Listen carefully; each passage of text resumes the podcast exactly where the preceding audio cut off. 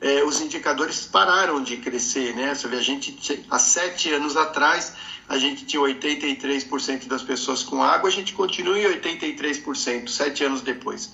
A gente tinha é, 47% de pessoas com coleta de esgoto, tem 52%, quer dizer, avançamos 5 pontos percentuais em sete anos. Olá! Hoje o tema é o novo marco de saneamento e a gente tem como convidado o Edson, presidente do Trata Brasil, uma organização formada por empresas com interesse nos avanços do saneamento básico, proteção dos recursos hídricos. E o Edson é um missionário em assunto de saneamento do Brasil e vai contribuir muito, enriquecer bastante a discussão sobre os desdobramentos do novo marco de saneamento.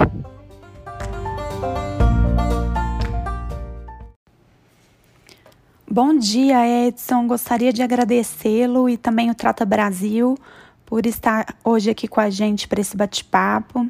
E eu gostaria de iniciar com uma retrospectiva.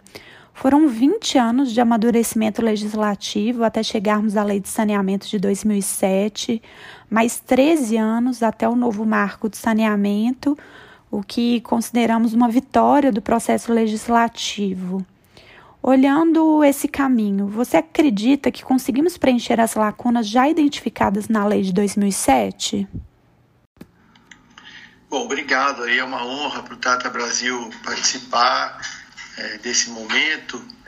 E assim, é difícil a gente dizer que foram preenchidas todas as lacunas, porque quando a gente trabalhou na lei de 2007, a gente achava que aquela seria suficiente para fazer o, o Brasil caminhar, avançar no saneamento básico e 13 anos depois a gente viu que não tinha sido bem assim, ou seja, que a, a gente poderia fazer mais coisas para poder fazer com que melhorasse a situação, né? Porque a gente já estava há 13 anos da lei antiga e a gente via que o Brasil tinha avançado pouco comparativamente ao que se imaginava em 2007. Então essas coisas a gente acaba só descobrindo com o tempo, né? Mas sem dúvida que essa nova lei ela responde bem aos anseios que o setor vinha carregando desde 2007, né? é, principalmente porque é, o setor, é, ele, mesmo com a lei de 2007, ele continuou quase que totalmente baseado nas empresas públicas. Né? 94% dos municípios brasileiros são operados por alguma empresa pública, seja empresa estadual, prestando serviço no município, ou seja, empresas municipais mesmo, que, que, que funcionam em muitos lugares do Brasil. O setor privado todo representa só 6% dos municípios brasileiros, né, com alguma operação, seja de água e esgoto, ou uma ou outra. Então, é, esse modelo, praticamente baseado na, em operação pública, ele funcionou, ele vem desde os anos 70, né, do, do plano do Planasa, que foi estabelecido pelo governo federal na época, com as, as empresas estaduais é, praticamente dominando 70% dos municípios são operados por empresas estaduais. Mas esse modelo ele é muito fortemente é, baseado em investimento público, em recursos do governo federal. E a gente já vinha assistindo pelo Trata Brasil, os nossos rankings, os nossos estudos apontavam uma redução gradual desses investimentos. Então, de um lado, a gente teve um enfraquecimento financeiro de estados e municípios, cada vez com menos recursos para fazer frente a todas as necessidades dos estados e dos municípios, e, por outro lado, um enfraquecimento do investimento federal em saneamento, que sempre foi a principal fonte de recursos. Então, isso estava nos levando a um impasse. E agora? Fazer o quê? Se esses municípios e estados estão muito endividados, não conseguem pegar recursos em bancos ou, ou, ou internacionalmente falando, lógico, tem a Sabesp, a Sanepar do Paraná, a Copasa de Minas, que são três companhias com com uma performance acima, bem acima das outras e que tem grande capacidade técnica e financeira, mas que a gente falar o Brasil como um todo, a gente estava perdendo cada vez mais essa capacidade de investir. Então a gente chegou num impasse e já no governo Temer, ainda no governo Temer, a gente debatia com o governo federal que é, os indicadores pararam de crescer, né? Vê, a gente, há sete anos atrás, a gente tinha 83% das pessoas com água, a gente continua em 83%, sete anos depois. A gente tinha é, 47% de pessoas com coleta de esgoto, tem 52%, quer dizer, avançamos 5 pontos percentuais em sete anos. Quer dizer, nessa batida, a gente ia demorar 50 anos para levar essa coleta de esgoto para todo mundo. Então, esse modelo, do jeito que ele estava, ele não dava mais conta do tamanho do desafio. E desde 2000, então, é, 2018, que a gente começou a conversar no governo federal a necessidade de mudar ou de complementar a lei anterior com algumas coisas que tinham passado de forma muito superficial na lei anterior. Caso do saneamento rural, saneamento das áreas vulneráveis, de favelas, de áreas irregulares, a questão da regionalização, dos municípios poderem fazer planos simplificados em conjunto, a questão da diversidade de recursos nos vários ministérios investindo de forma desorganizada em saneamento, precisava juntar esses ministérios de alguma forma, e a maior participação do setor privado. Esses alguns dos temas que afligiam o setor e que fizeram parte então dessas redações que culminaram na nova lei. Então, só para resumir a resposta, é difícil a gente dizer se cobriu todas as lacunas, a gente vai precisar fazer rodar esse sistema, porque nós estamos apenas começando com a nova lei, e a partir daí verificar se ainda faltou alguma coisa. Mas eu acredito que o marco regulatório responde bem às principais questões que a gente tratava há dois anos atrás. É, acho que todos nós esperamos, né, Edson? Esse marco ele veio com muita alegria para a comunidade que acompanha esse segmento. É, estamos todos torcendo né, e fazendo votos para que de fato a gente consiga superar ao menos as antigas dificuldades. E você, Edson, falou há pouco sobre a expressão das empresas públicas aí no, na infraestrutura de saneamento do Brasil. E falando em Brasil, um país é, gigantesco e com é, diferenças brutais é, pela região. Então, nós temos, por exemplo, o norte do Brasil, onde 57% da população é abastecida com água tratada, enquanto no sul a gente chega a uma porcentagem próxima de 90% é, você vê um ganho ou alguma movimentação é, para a privatização dessas empresas é, públicas ou algum tipo de interação entre as empresas públicas e empresas privadas para esse ganho de saneamento e principalmente para o cumprimento da meta de universalização? Sim, é, esse é o espírito do marco legal, né? Independente de que lugar do Brasil, de que estado, de qual município, ele necessariamente terá que ser enquadrado na nova lei. Então, é, alguém terá que fazer os serviços de água e esgoto crescerem e crescerem rapidamente nesses lugares, mesmo os lugares mais afastados, mesmo nas regiões mais, mais é, carentes em termos de recursos ou mesmo de empresas de água e esgoto, né? É, o espírito do marco regulatório é para todos, não deixar ninguém para trás, né? Esse era o, o espírito que, que sempre fez parte das discussões. Então, é, como funciona hoje? Hoje a maior parte dos municípios tem um contrato de programa com as companhias estaduais, que é um instrumento que liga município ao estado. Então essas empresas elas têm uma concessão. O titular do serviço sempre é o município. E isso agora está mais claro ainda na nova lei. Então, responsabilidade inicial é do município. Então, cabe ao município cobrar os avanços, pra, é, independente da empresa ser municipal, estadual ou privada. Com o marco regulatório, o que, que acontece? A empresa atual ela vai ter até 2022, março de 2022, mais um ano e meio aproximadamente, para comprovar que ela vai conseguir atingir 99% das pessoas com água e 90% com coleta e tratamento de esgoto até 2033. Então ela tem um ano e meio para comprovar que ela vai conseguir resolver isso. Se ela conseguir comprovar, não muda nada, ela continua lá, não há problema nenhum, e a gente acredita que em muitos municípios onde o serviço está bem desenvolvido por empresa pública, ela vai continuar lá, não há problema nenhum. Fato de ser público não tem problema. tem ótimas empresas públicas, municipais, estaduais. Semana passada, o Trata Brasil premiou oito municípios, quatro deles com operação pública e quatro com alguma participação privada. Então a questão não é essa. A questão é onde o serviço não, não chegou até hoje, está muito longe de chegar, como a região norte, como você colocou bem, falta 43% das pessoas nem água tem para beber, é, 90% das pessoas do norte não tem coleta de esgoto. Quer dizer, nesses lugares, Nordeste, muitos lugares do Nordeste, que a empresa comprovadamente não conseguir chegar nesses indicadores propostos pela nova lei, vai ter que ser feita uma parceria com o setor privado, ou o setor privado entra numa PPP, ou o município concede um serviço para o setor privado, ou o governador privatiza a companhia, ele tem todas as possibilidades na mão.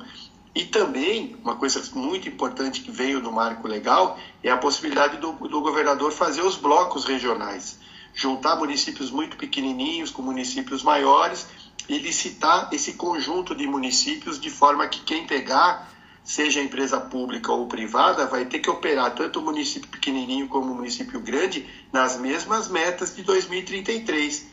Então, isso vai fazer com que os, haja muitos investimentos na região norte e nordeste, porque é onde a carência é maior. Logicamente, haverá investimentos também no sudeste, porque são grandes cidades onde uhum. há um potencial grande de crescimento ainda, e no sul do Brasil também, que tem muita carência de saneamento. Então, a lei é para o país inteiro. Logicamente, onde os serviços estão mais distantes da universalização, provavelmente é onde os investimentos vão ter que andar mais rápido. Sim, com certeza.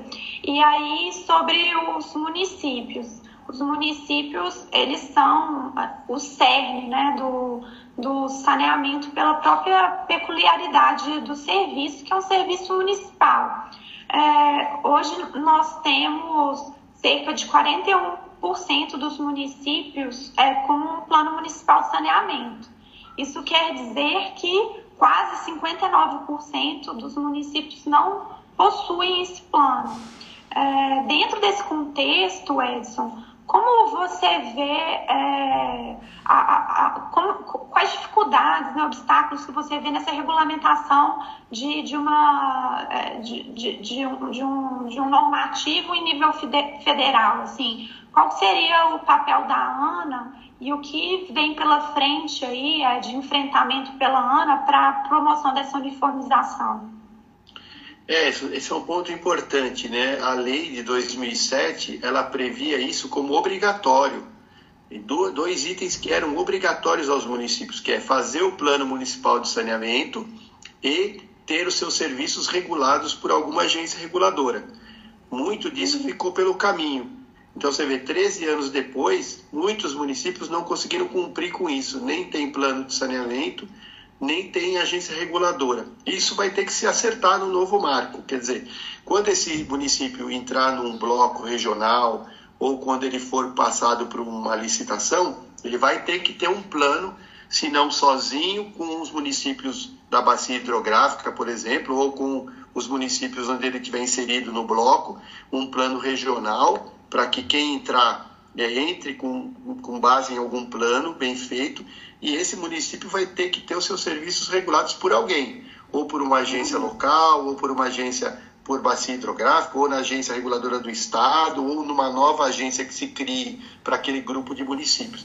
Então isso agora passa a ser obrigatório mesmo, é, e não postergado como foi até hoje. O, o próprio governo federal teve um papel muito ruim nesse processo, porque ele foi adiando esses prazos em vez de cobrar mais seriedade dos municípios, eles foram dando prazo, prazo, o, o tempo foi sendo postergado, passou uma noção de que aquilo não era sério, municípios que não tinham feito nem, nem se esforçaram mais para fazer, porque sabiam que iam ganhar outro prazo.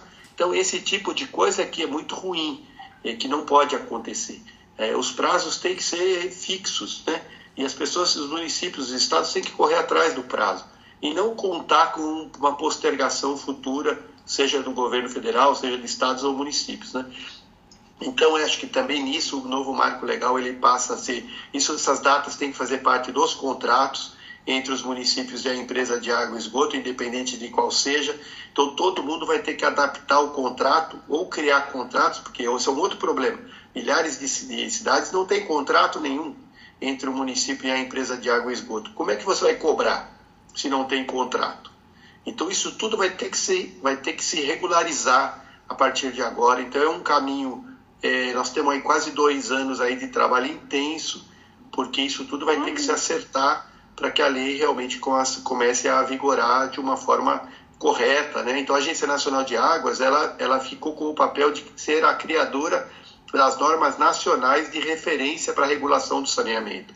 Então ela não vai regular município nenhum, ela vai regular as agências reguladoras que continuam com o seu papel de fiscalizar, cobrar o contrato, cobrar a qualidade do serviço, tarifa, como sempre foi.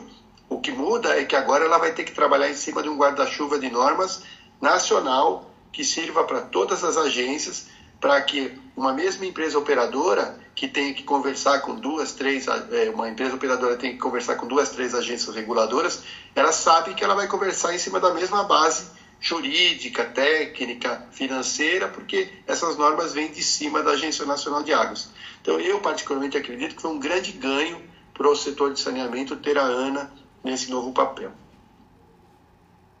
Sim, um papel, Edson, que acredito eu, é de, de uma agência mais fortalecida, mais empoderada dentro do cenário nacional e que poderá cuidar de temas que, que eu entendo são temas importantes para a continuidade e para cumprimento da meta, como, por exemplo, a indenização dos ativos, o reequilíbrio econômico-financeiro dos contratos, no caso, especialmente dos contratos que, que, que serão aditivados, né, para que, que terão aditivos para cumprimento da meta.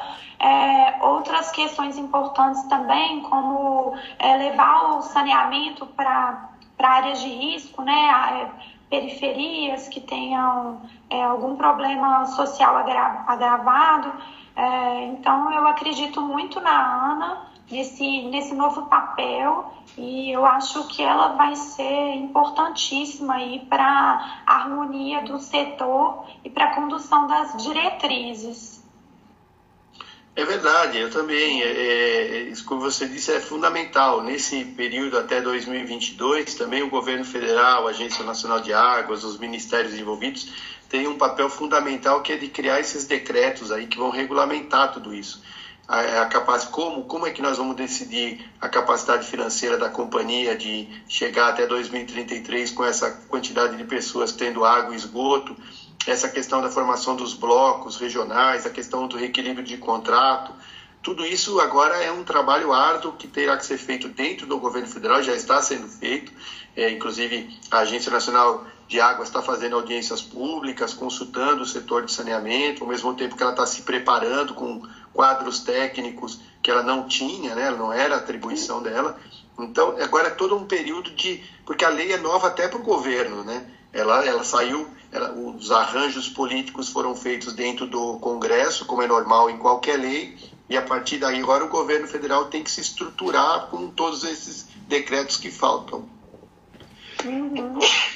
Edson, você acredita que a, a, pandemia e o agravamento da, da, situação sanitária por conta dela, por conta da Covid, ela vai ter algum impacto é, quanto, quanto a esse cronograma de universalização? Você acha que a gente pode ser prejudicado no longo prazo para a gente alcançar as metas estabelecidas até 2033? Não, não acredito, porque esse, essa, esses investimentos, essas obras, elas não são para agora. É, uhum. Isso tudo, você vê, demora. Se a gente começar um projeto agora, ele, ele começa efetivamente daqui a um ano e meio. Então, a pandemia é uma coisa, se tudo correr bem e a gente torce muito para isso, isso vai passar e as coisas é, é um período onde está todo mundo se preparando para a nova lei, né? Então, eu não acredito que a pandemia vai trazer problemas. Eu acho que é incrível, mas a gente pode dizer que o lado positivo foi que a pandemia colocou uma luz, como você disse no início, colocou um holofote sobre o problema da falta de saneamento no país. O Trata Brasil vem falando disso há muito tempo e a gente alertava de que a pandemia seria mais, mais rigorosa nas áreas sem saneamento, porque as pessoas tendem a já ter uma, uma saúde mais debilitada pelas doenças da água suja, da água poluída. Isso, infelizmente, se comprovou. Muitas cidades pequenas, onde o serviço de saneamento era muito ruim, as pessoas sofreram mais, estão sofrendo pela, pela falta dessa infraestrutura desde a infância, né? Então, a pandemia ela, ela acelerou, ajudou a acelerar esse debate, principalmente dentro do Congresso, que culminou com a aprovação da nova lei. Agora, para os próximos passos, eu acredito que a pandemia é, não, não tem tanta influência, porque nós Logicamente que, que há uma preocupação de uma próxima pandemia. Então, quanto mais rápido a gente fizer tudo isso, mais o Brasil vai estar preparado para enfrentar uma situação dessa que a gente espera que nunca mais aconteça. Mas o país tem que estar preparado. Então, o que a gente espera é que esses próximos passos agora sejam para que a lei realmente entre em vigor, porque até agora é uma carta de intenção bonita, é importante, mas ela é só uma carta de intenção. A gente tem que fazer com que a lei realmente é, sirva para tudo aquilo que ela foi planejada. Sim, com certeza. E para a gente finalizar de uma forma positiva, né, esperançosa, eu acredito que nesse momento é muito importante, é, o, o que você vê aí de positivo, de destaque no novo marco legal que vai trazer segurança jurídica aos investidores e que podem, é, podem contribuir aí para a gente de fato atingir essa, essa meta de universalização do saneamento. Do saneamento. É, eu acho que o principal é que isso tudo agora terá que fazer parte dos contratos. Nada disso mais é voluntário, nada disso mais agora depende da boa vontade do prefeito, da boa vontade do governador, como o sistema rodou até agora. Então, a partir do momento que haja um bloco, que se, faça um bloco de municípios e seja licitado, os municípios têm que concordar para entrar naquele bloco tem que concordar, tem que passar pela Assembleia Legislativa, tem que passar pela Câmara de Vereadores, tem que ter uma lei aprovada. Então, a partir disso, tudo isso é oficial. O município está dentro daquilo e não tem mais como o prefeito um dia acordar e dizer: ah, não quero mais, vou sair. Então, essa era uma das grandes inseguranças que o setor tinha. Isso agora passa a ser formal, tem que fazer parte dos contratos, as metas têm que fazer parte dos contratos. Redução de perda de água, que era uma coisa também que a gente batia muito, isso agora tem que ser fiscalizado pela agência reguladora, é obrigatório. Então, muitas coisas que, que, que não, não estavam claramente na lei agora estão com esses decretos todos, com a criação da agência, com a, a adaptação da Agência Nacional de Águas para também ser essa criadora nacional de normas, é, eu acho que tudo isso fica mais amarrado, que é o que o setor privado gosta de trabalhar, com as coisas certinhas, amarradas, para que ele possa investir, ter certeza que vai receber os investimentos que ele fez, que ele fez que a tarifa será bem olhada, que tenha critérios federais para que isso tudo seja feito de forma técnica, não fique dependendo da. Ah, o prefeito não quer que aumente, o governador acha que porque está em período eleitoral melhor não dá. Não, a agência reguladora também tem que ser fortalecida, isso é uma coisa que a gente não falou, mas é muito importante, a partir de agora, em fundamental fortalecer as agências reguladoras para que elas sejam realmente independentes financeiramente, politicamente, economicamente, para que elas possam fazer o seu papel técnico, que a agência reguladora é um papel eminentemente técnico, de olhar os investimentos, olhar a tarifa, se tem reequilíbrio de contrato, se aquilo é válido ou não é válido, se a tarifa tem que ser reajustada ou não. Isso é um papel técnico, não pode ficar sujeito à opinião, ah, o prefeito acha que. Ele não tem que achar, é uma decisão técnica. Então, acho que isso tudo fica mais fortalecido dentro do marco legal e é nosso papel das entidades do terceiro setor, da sociedade civil, é de cobrar seriedade em tudo isso. Né? A gente tem que cobrar seriedade. Eu, fazendo uma analogia a um jogo de futebol, eu estou dizendo que a gente pegou a bola e pôs no meio de campo. A gente tem que jogar o jogo. E a sociedade terá um papel muito importante em fiscalizar e cobrar isso tudo. Então, é, reforça a nossa responsabilidade. Trata Brasil com certeza estará atento a tudo isso. Edson, muito obrigada por participar dessa discussão conosco, como já previsto, com conteúdo riquíssimo trazido por você. Espero tê-lo em outras oportunidades, já que vamos acompanhar ponto a ponto o caminhar do novo marco e também as demais ações para engajamento da comunidade nesse tema tão caro para a infraestrutura brasileira. Obrigado, eu agradeço. Nós estamos no ano de eleição para prefeito prefeito é fundamental, como eu disse, né? A titularidade é do município, então a primeira autoridade a se preocupar tem que ser o prefeito. Muitas vezes ele não sabe disso, muitas vezes ele não quer saber disso, mas a gente tem que relembrá-lo que ele é a primeira autoridade a se preocupar com o saneamento e a nova lei deixa isso mais claro ainda. Então, é um ano que a gente importante que a população cobre isso também dos candidatos, né? Que a gente cobre que eles se pronunciem sobre saneamento básico, os vereadores, porque nós temos que ter candidatos engajados com essa causa também. Eu que agradeço. Muito obrigado. Até a próxima.